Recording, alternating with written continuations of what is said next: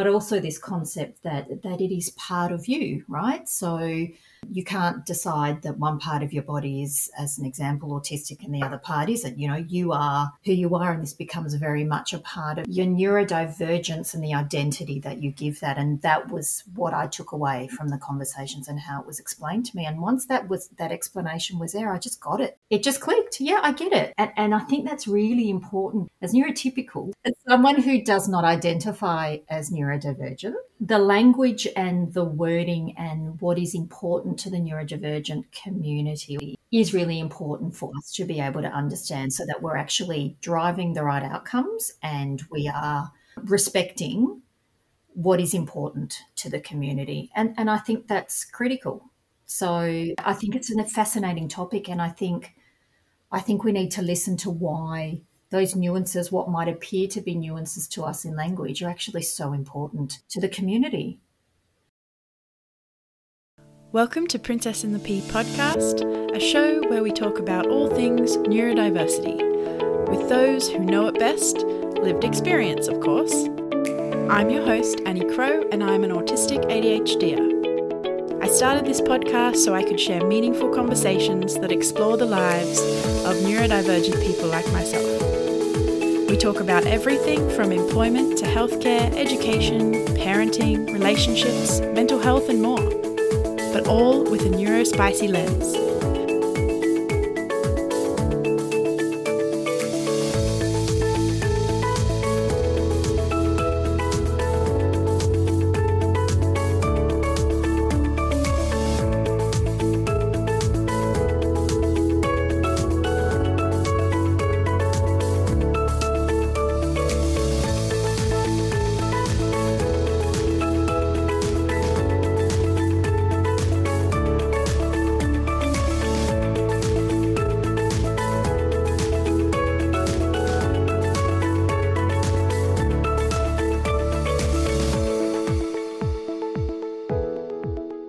Today's episode, we've got Natalie Phillips Mason, who is a strategic change management practitioner. She is also a vocal ally for neurodiversity in the workplace and the customer experience. As many of you know, this show is for my fellow neurodivergent kin, and even though I mostly like to have other neurodivergent folk on the show, I do also think it's important to include neurotypical allies, those who don't identify as being under the neurodivergent umbrella, and to have really important and sometimes difficult conversations that really need to continue in order to progress to a society that is truly inclusive and neurodiversity affirming. So I'm very grateful to Natalie for coming on the show and to have an ally who is also an expert in change management.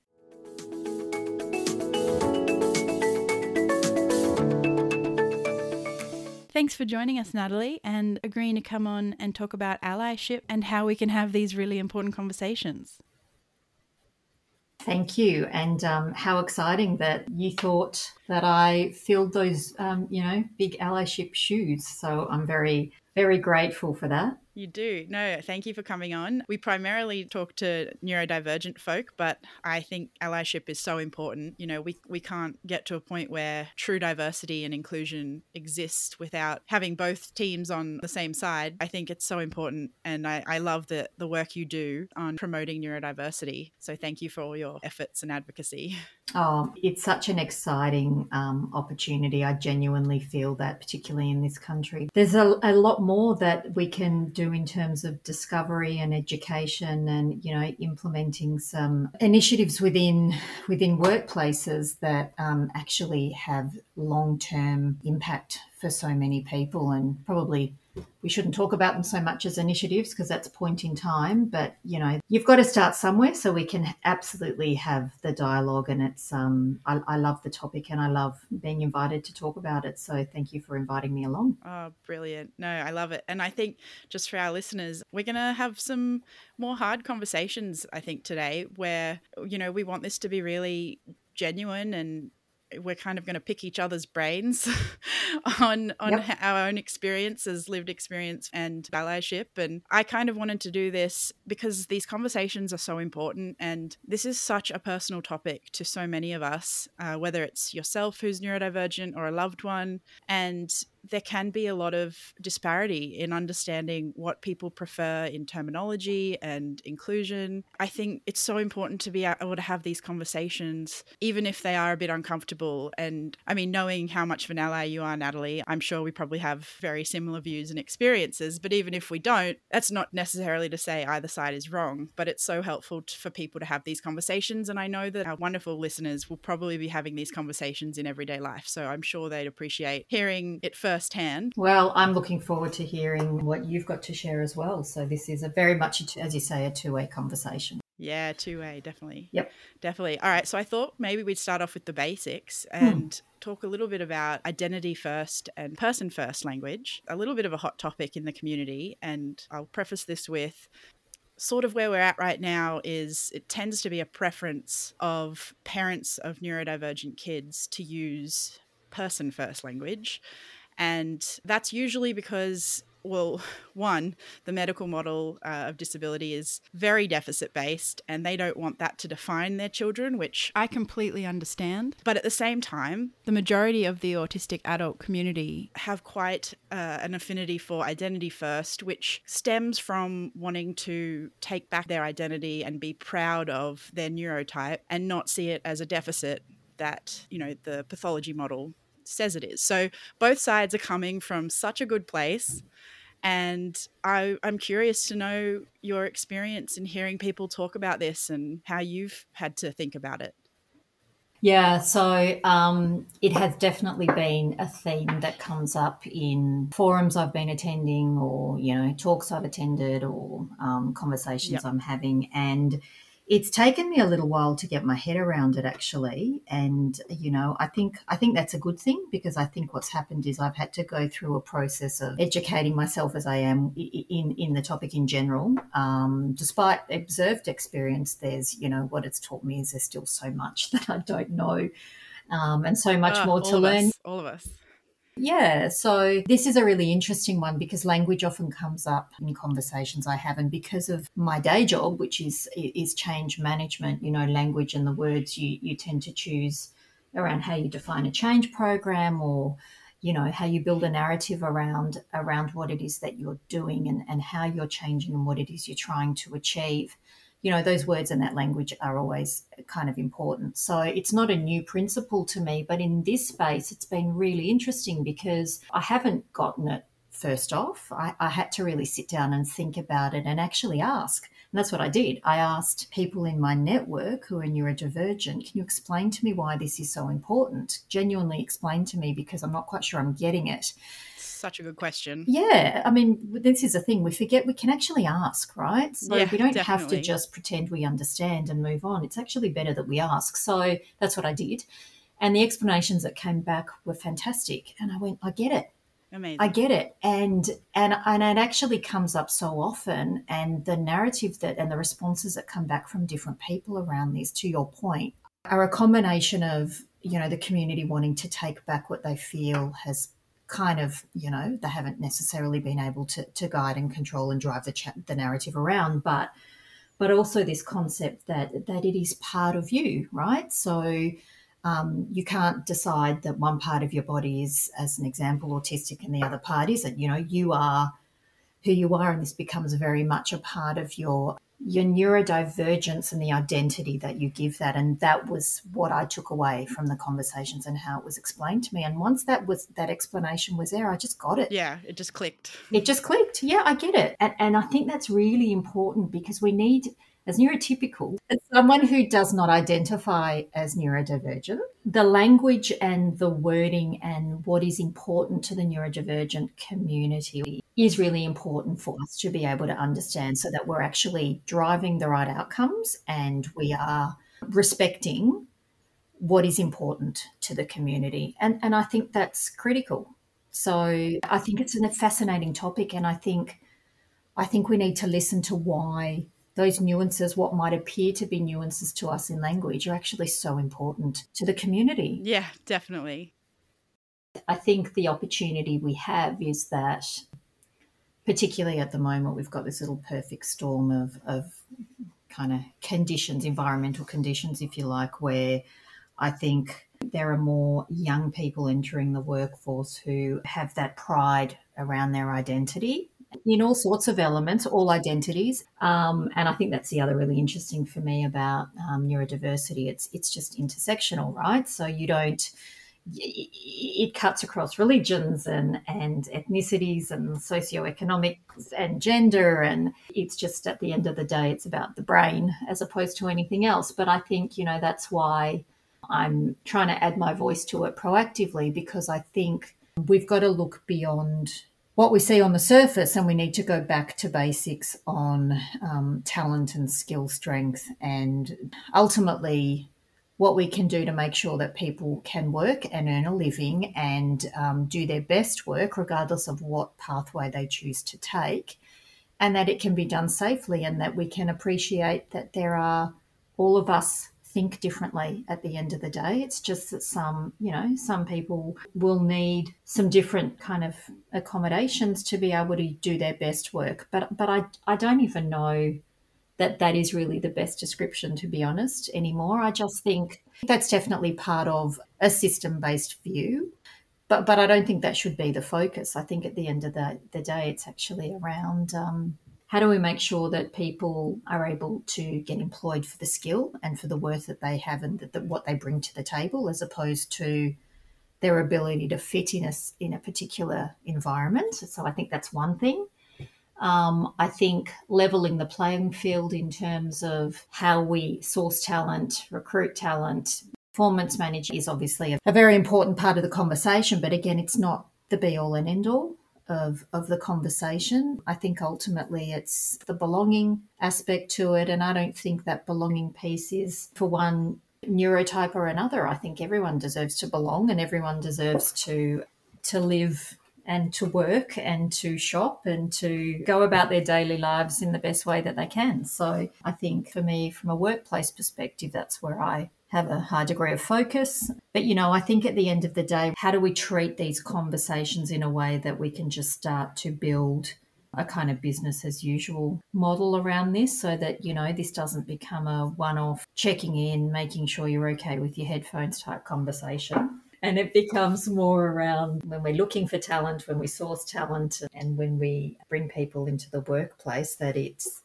that we build this kind of universal design around what works for everyone as opposed to what just works for a 10 percenter. And I'm not an expert in, in any way, shape, or form on universal design. I've got a couple of people in my network who certainly are, but you know, the concept of universal design is actually really important. And this, um, yeah.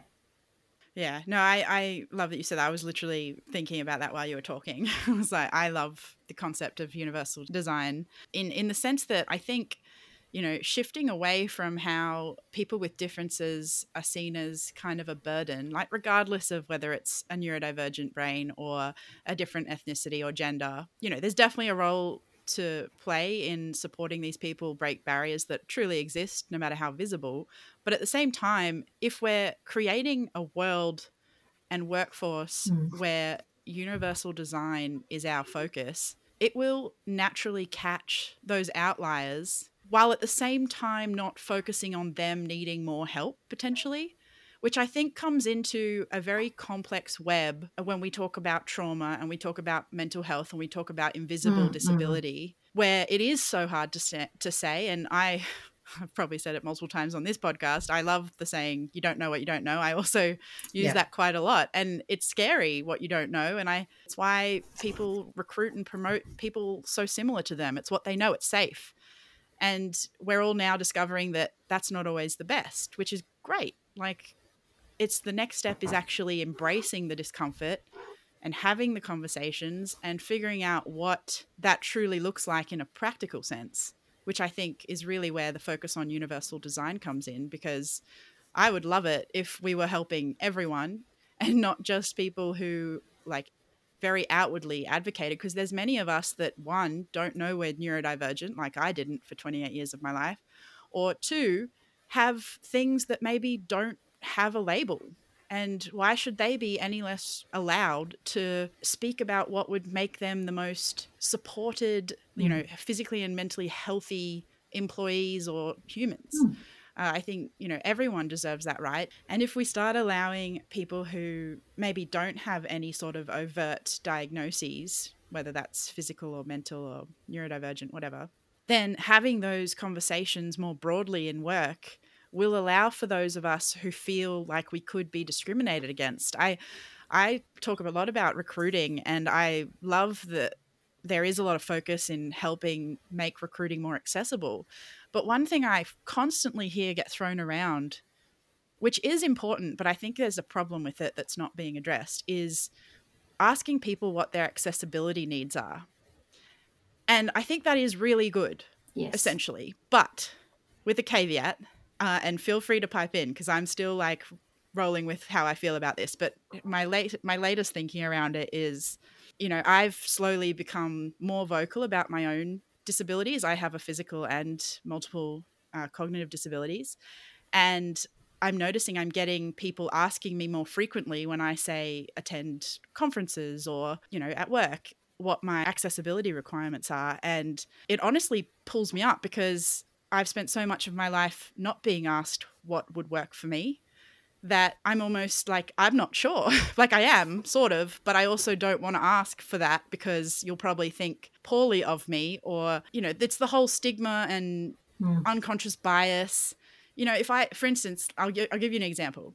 So if I was going to do an interview, I'm pretty good with interviews. I think uh, it's quite common for autistic people to talk about how they don't like the interview, but I actually don't like the selection criteria written part because I'm also dyslexic. I actually find that harder than the interview part. We all have our talents, but at the same time, I have very poor working memory and in interviews, I'm obviously more anxious because socially I am heavily masking. It's just kind of a reaction to a lifetime of not being interpreted correctly or nicely.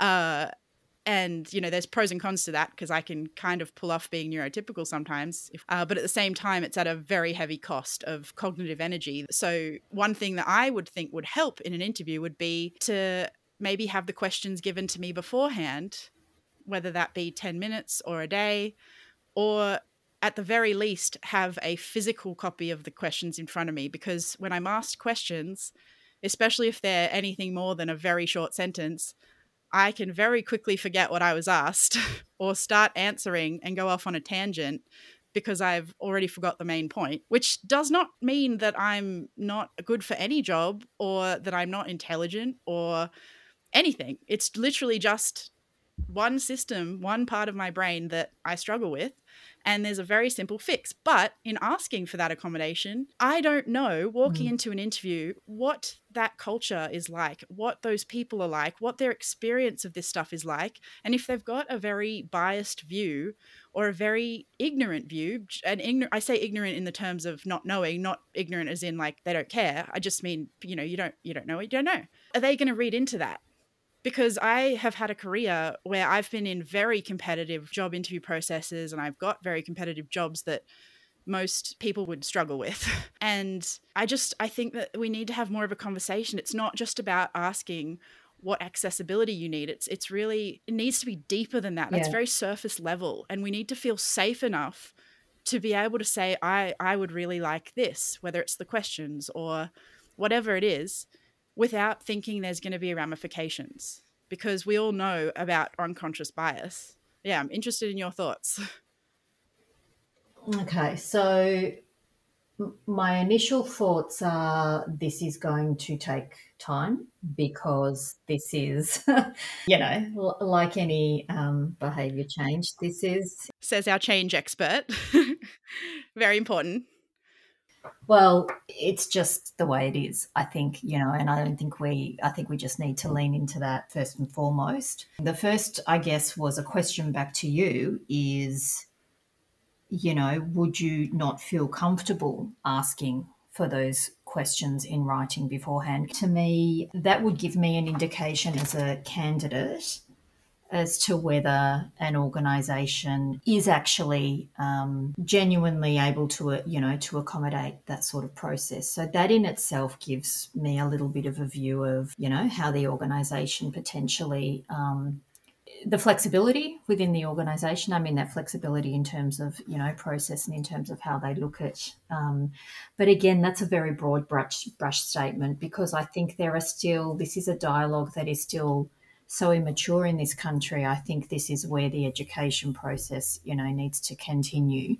Um, I would, I would, from where I sit, I wouldn't have an issue providing questions in advance. So to me, that wouldn't give me. But again, I guess I've got a lens on this that that maybe is a little closer to this topic than other people. But to me, providing questions to people in advance is is not that difficult to do. Um, but the question that what what's probably more um, of a complex component of what you described is I don't know if there will be ramifications. I don't know if people will think that I'm strange by asking for that. I don't know if, and unfortunately, you know, that's not something I can answer because it's so specific to to the organisation. I, I, I think the only, you know, my, my gut feel around this is the more candidates who feel comfortable enough to ask for what they need, the better it is that we are educating organisations. Because at the end of the day, um, the voice has to come from a number of different areas.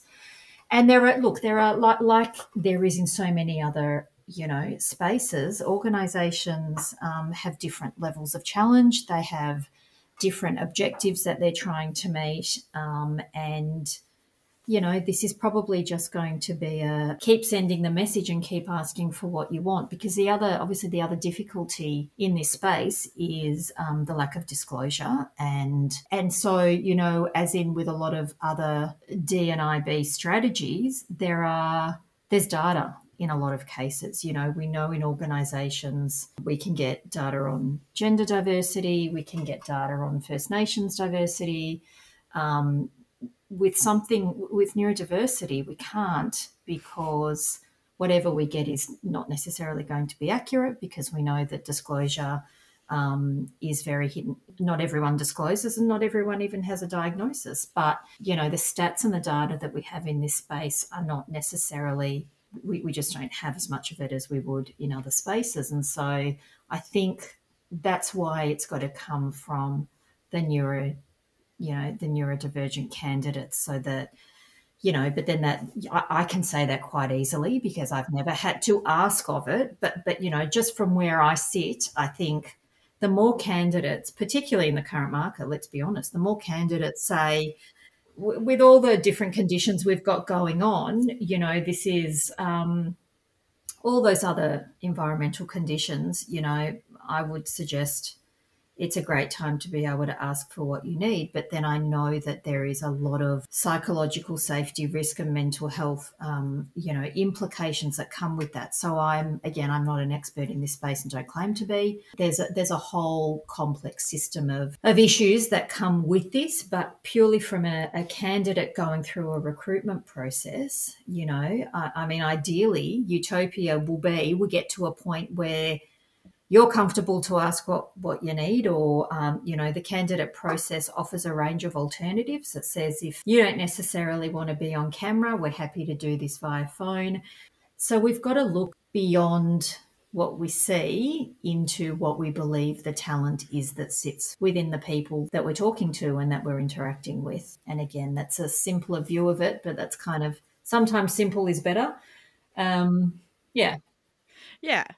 No, but I think I think both sides of the coin, you're right. It's, you know, it's not just getting organizations to change, it's us almost forcing the change by, you know, coming out. But then there's also the aspect of, um, you know, privilege and yeah, yeah, uh, all of the all the things. But uh, with disclosing, especially, uh, I've recently disclosed in my current role, and there's been not even a second thought about doing it because I'm at a point in my life where it's not a big deal if it goes badly.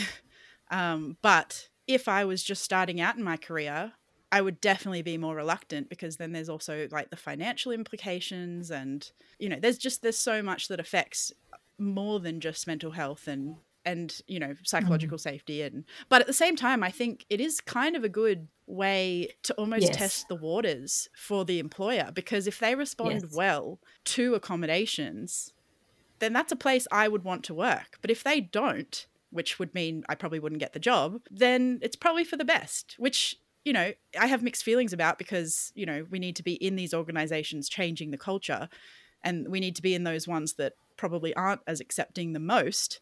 But at the same time, for our own health, you know, it is probably good to have that sort of knowledge before you walk into a role.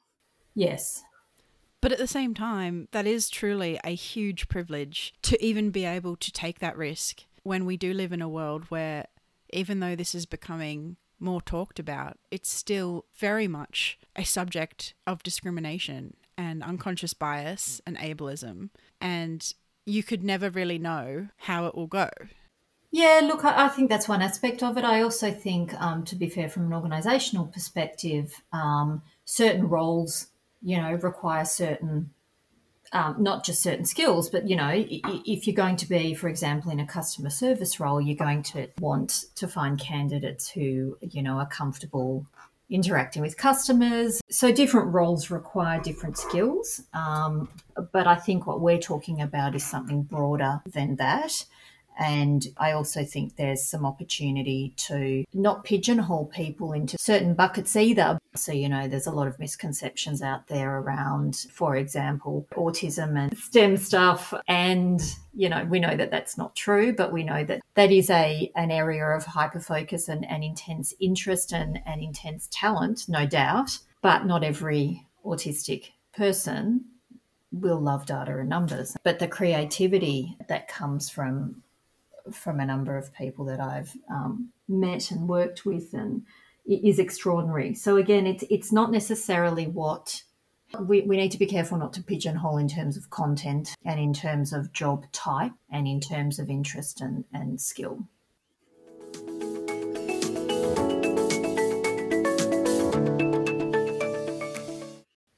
You know, I guess I have a question for you if I can turn it on you for a second. Is it okay, in your opinion, is it okay for for colleagues to be able to um, approach someone and say, you know what, I think you're, you know, can I help with something? Or I noticed X, or is that a form of allyship or advocacy that would be appreciated? I guess is a question. And I'm just asking you and not the entire community. But I almost feel like people, you know, this is this is a space where um, people might need permission to be able to support. So I think it I think it's would be a valuable question to ask.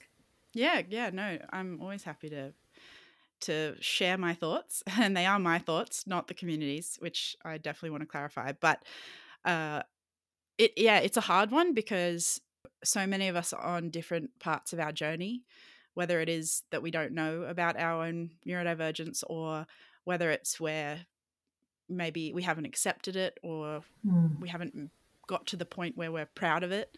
And I actually get a similar question quite a lot from people reaching out saying, Oh, I think that my colleague is ABC. Um, what do I do? Like, how can I bring it up? And it's such a hard question because I don't necessarily ever give advice to bring it up because personally, I don't think we could even make those calls. You might be seeing traits that you think fit autism, but they could be something completely different. Um, and that person yep. getting called out, it, it's a very shocking thing if you're not prepared for it. And so, I guess to your question yes. about is it okay to see if people are okay and ask for help, I you know, I, I think everyone would have a different view on this. Um, but for me, and thinking about maybe before I was diagnosed in the workforce and didn't realize, like, I knew I had differences and I struggled with certain things, like not liking phone calls and that sort of thing.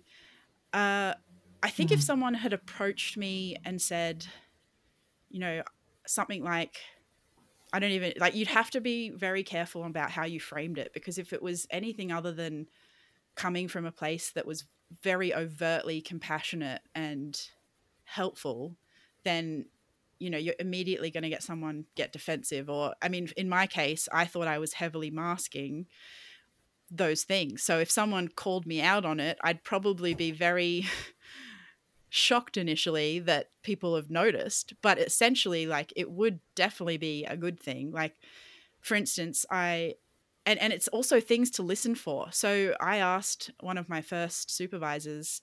He told me to find some information out, and I said, "Oh, uh, can I send an email?" And he said, "Oh no, just call them." And when I asked, "Can I send an email?" what I was asking was, "Is it okay to use my preferred method of communication?" Without asking that, he could not have known. He did nothing wrong. It's those subtle, and this is where I like to talk about psychological safety because this type of question and this type of relationship in, within a team comes from a place of having colleagues and supervisors and staff that can trust each other. So, which I'm sure you know, of course. but for me, the teams that I've been that have been, been in that have been the most, uh, you know, inclusive, I guess you could say, are the ones where you always felt safe to ask questions and you always felt like your opinions wouldn't be dismissed or laughed at. I mean, on the flip side, I guess, the environments that are toxic, that do not promote inclusion and diversity, are the ones where you can't speak up without getting either snapped at or judged or you know, it can be as extreme as getting work taken off you. Like, I haven't had these experiences myself, but it can be very subtle and nuanced. Like, uh, there was one job I did where I, I liked the role and I did well, and there was not really a big issue, but there were just little things that over time I, I would, it was obvious that I was getting excluded from the the you know relationships within the team. You know i didn't i don't watch the bachelor don't judge me anyone who's listening. And this team loved the bachelor. And because i didn't and i couldn't force myself to like it even because i knew it was like a social necessity that's not how my brain works i was excluded heavily from the relationships that are developed alongside working. And that isn't a big deal right? But at the same time it, it shifts that level of feeling included and accepted. It comes back to everything you said about people having the right to feel valued and and like they're a part of the team. I mean, this is a this is a silly example. This is a basic example, and it happens on a much deeper level um, to many people. But it's something that when I've been in other teams and I've noticed someone being missed or someone being left out, because maybe they don't like the same subject or they're not familiar with what we're talking about. I make a conscious effort to help bring them in. But this team was so ignorant to that. And I just think that kind of shows how much of a lack of diversity there is in places like the legal profession because workplaces I've worked at that are more diverse, this is far less of an issue because everyone understands that feeling of not fully belonging. And it's like we look out for each other. So, I guess, what are your thoughts on that?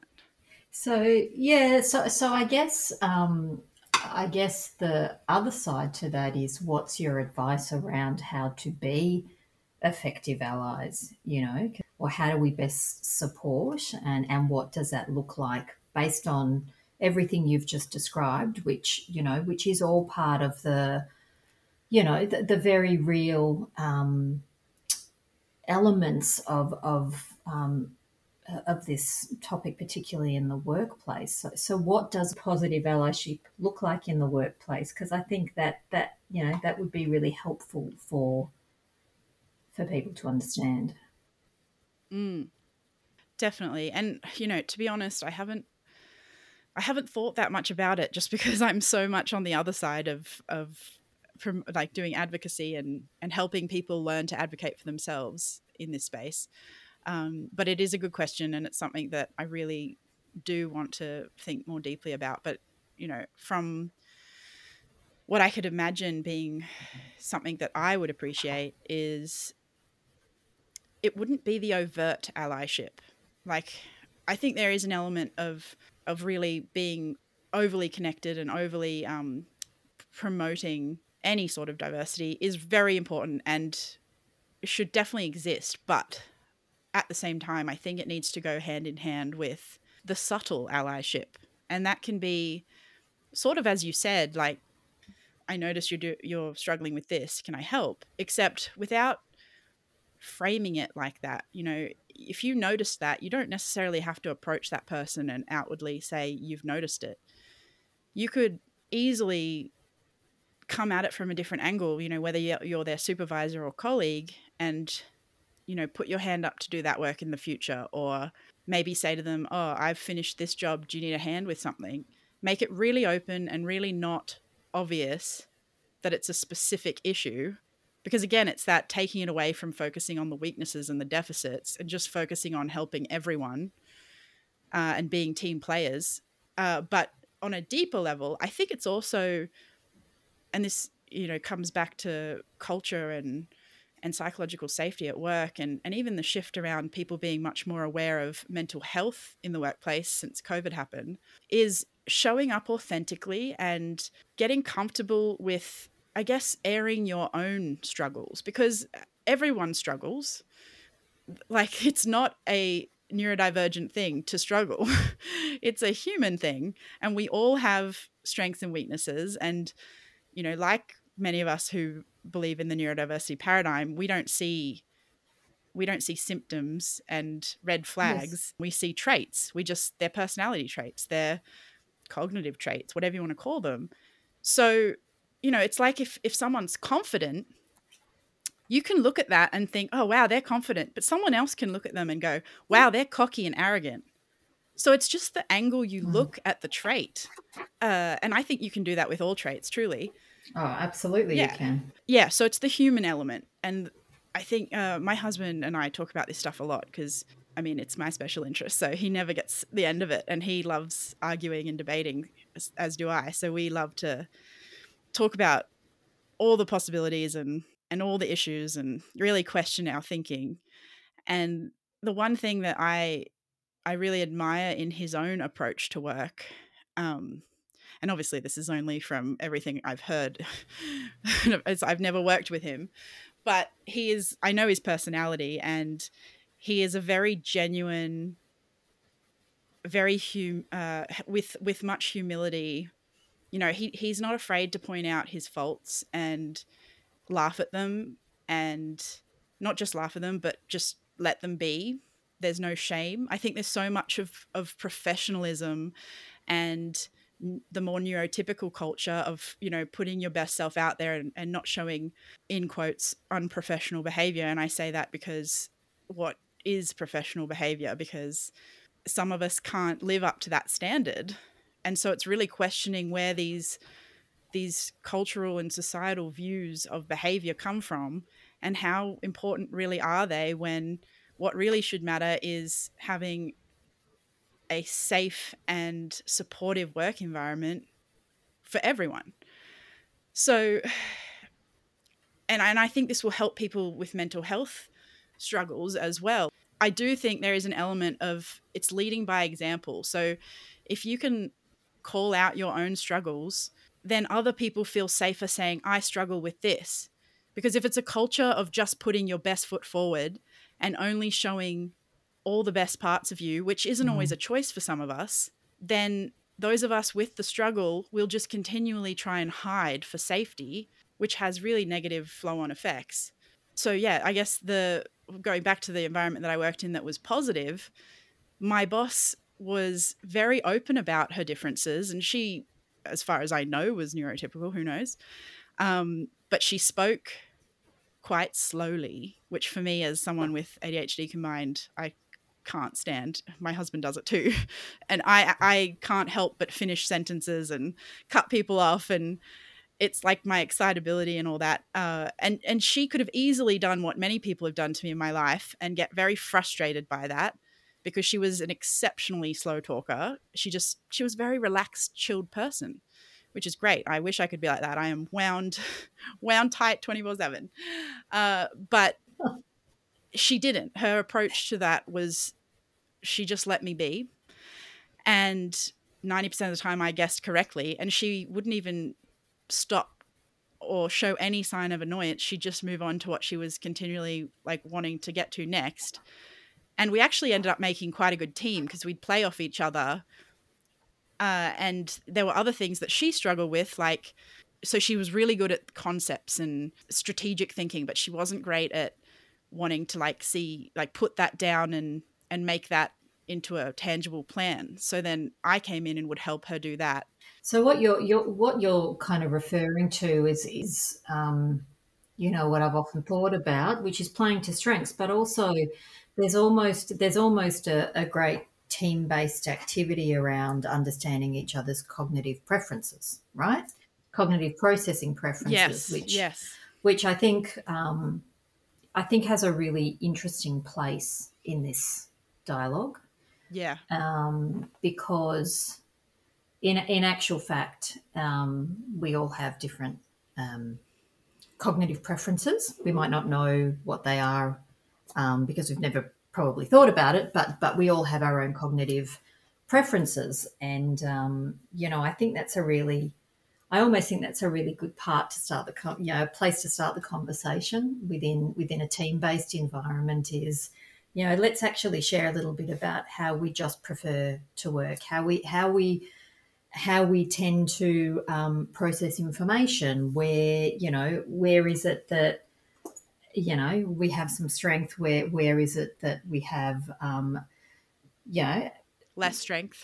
Some areas that less strength i didn't want to say weaknesses and, and you obviously seeing that i didn't want to say weaknesses but but it, but again you don't you know this doesn't need to be about neurodiversity this is just about cognitive differences and the way that different people like to think and the fact that you know some people are more about connection and and you know I don't know get get their spark and get their energy from being around people. Other people get their energy by being able to and and their uh, their stimulation, I guess, from being you know being able to um, analyze data as another example. You know, to take two kind of stereotypical examples, but you know at least they're relatable. So th- that's a really interesting um, place, I think, to start this kind of concept of, of how people um, have this default preference on how they think and what they do, and and and therefore what their work output may look like mm. when they're best when they're at their best to work. So you know, um, some people are morning people, some people are evening people. But you know, I think that's a really interesting and practical conversation that teams can have around. Let's just better understand how we all think and and, and process and, and and so you're looking at the team. You're not you're not singling anyone out.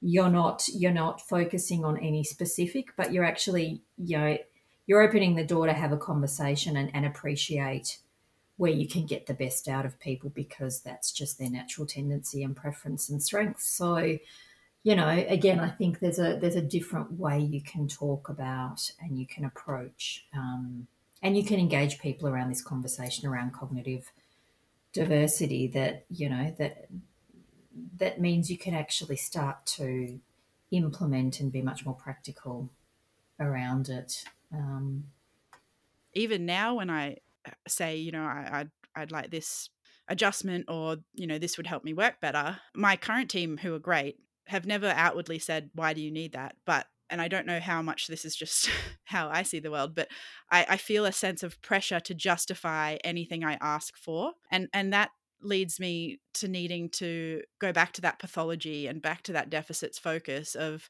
you know i need to work from home because i find office environments very distracting and sensory overload. Like why do i have to say why i need to do it? And i know i obviously know why you have to say why because you don't want everyone to just ask for all the adjustments in the world and not really know who truly needs it and who doesn't. I get that but at the same time, making me justify it is exactly the reason why it's hard to ask in the first place, because there's always that fear of how much do I have to justify this and share yeah. Well, it's interesting though. It's interesting you say that because one part of me listening to you is like it would actually be really great to understand the why so as part of an education process, right? So that's from where I sit. That that becomes part of the education process. But but but on the other hand, I totally appreciate that you are being expected to share and be vulnerable about something that is very personal. I was thinking about this the other day, and um, so I, I'm a mum of two, um, kind of mid to late teens now. But when I was going through my pregnancies and and um, I was um, freelancing for a number of years, um, as a working mum, I was asking for accommodations years ago, right? Yep, bet you were. So Mhm, the concept of accommodations actually has been around for a while, people, and uh, and and you know it's it's come a long way because you know I've certainly um, and I'm not at all saying that I've experienced what you have, but but I was thinking about this the other day because I think I think we forget that working parents have been asking for accommodations f- for a while and it's been hard and it's been a struggle I think and it's been you know a much more readily accepted um, part of part of work now I think particularly post COVID but you know the number of times that I kind of thought I'm not going to be able to ask. I can't ask. What are they going to think that I you know can't do the work I can't cope with the workload I can't so again I'm not you know oh, don't worry, we're not comparing. It's it's still a it's a real struggle. it's it's not a competition and it's not a compare. But I but I did want to try and bring an element of this kind of concept of accommodation back to the fact that this kind of universal design concept and also you know it, it just hit me like a brick the other day that i you know i have actually in my career journey have have been in a position where i've asked for accommodations and have sometimes felt comfortable, sometimes not. Probably could have asked for them earlier had I felt more comfortable. But the concept of accommodations is not it's not new. is not new. It, it shouldn't be something that we all of a sudden have to sit up and take notice Yeah. of because in actual fact there's um, quite a number of us that have been seeking some kind of accommodation for you know different reasons over the last you know god knows how many decades so yeah it's all very interesting yeah Definitely, it's it's humanity. It's definitely definitely a real thing for carers, for people with disabilities, everyone. Everyone has an element of, or everyone has a point in their life, even if it's not anything to do with being a minority, or everyone will have some point in their life where they need accommodations from work, whether it's an illness or an injury or a disability that, you know, came on and wasn't there from the start, anything. Like people will have needs. And if we're in, if we're creating a Mm. workforce that's, that's flexible, truly flexible and open to these things, everyone's mental health will benefit. Productivity will skyrocket. There's a thousands reasons why this is a good thing for everyone. And I think this comes back to where this conversation first started, which was around. Yeah, full circle. Um, it, it did. It's Yeah. very well done. You've, you've brought Yeah, us yeah, we did- we did well. Um, yeah, you know, it's where this all started around not knowing what we don't know as well, and um, education being key, and self-advocating, but also allyship, and how that's got to be a partnership. Um, you know, and, and the fact that, you know, th- there are so many more conversations and learning to have in the space, but starting the dialogue is really important. Yes, they need to keep happening. Well, yeah. And I think, Mm. you know, I, I think to your point about um, neurodiversity paradigm is again, because the language and the terminology is just so fascinating. It really is. But I, guess also the other point I was going to make was, as with everything in life, there's there's a reality check that we need to do, and there's just um, there is a balance between you know let's make sure that we're having the conversations in an authentic way. Let's make sure we're involving the right people in the conversations. Let's make sure we're thinking about what the impacts of that conversation are and i guess this is where the kind of change management method side you know comes into play. When, i think about it is you know um, it's taking all of the really important subject matter expertise that we have in this space and that that subject matter expertise to be honest with you from from where i sit lives fairly squarely in the neurodivergent community I appreciate you saying that. but well we've got, we've got to keep calling it out you know i think As with every community, lived experiences is so important. Correct. But you know, what I see is the power of a partnership between, um, you know, lived experience and observed and, and, and allyship. It's kind of, you know, it is a really powerful partnership if we can have the conversations in the right way with the right people and we can be um, really practical and we can understand and and lean into the challenges around implementation and what it will need to shift the dial. So, but again, you know, coming back to it, we've got so much opportunity ahead of us. We just need to keep educating and keep talking about it. So I think, you know, again, that's yeah, stay curious. Stay curious. Yeah, I agree. We are very much aligned and uh I just appreciate your authenticity today. Thank you, Nat, for having this important discussion about allyship and how we can all work together to progress change. It's been awesome. Oh, thank you for having me. I say, um, you know, I feel quite, I've said this a number of times, but I'm always amazed at the level of openness and, and generosity of time that I that I've seen come my way as I've reached out to people who, you know, um, who have given so much of their ideas and their thoughts and and just shared, you know, their stories. So I say thank you right back.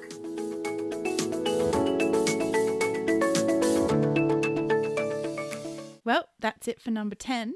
And along the lines of what we were talking about today, in terms of being able to advocate for your preferences at work, I have borrowed the wisdom from the marvelous Amanda Morin from episode six and seven, who has helped me to develop a worksheet for you guys. And it's called the Employee Productivity Profile. If any of you listened to my chat with Amanda a few weeks ago, you'll know that she has a beautiful way with words and being able to ask for your needs to be met in a positive way or even just a neutral way one of my goals in developing this podcast for the neurodivergent community is to collaborate with some incredible minds and make some really practical resources. So head over to the show notes and visit my Patreon.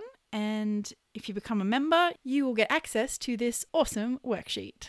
So, a big thank you to Amanda Morin for collaborating on this incredible document that I could only dream of when I was starting my own career. And I really hope that it comes in handy to some of my neurokin who are really wanting some help on how to identify their needs to be productive at work. Stay tuned for our next episode talking to the wonderful Frances Brennan, who is a neurodivergent speech pathologist. And we're going to talk all about being a neurodivergent allied health professional, speech therapy, and some exciting stuff on eating disorders.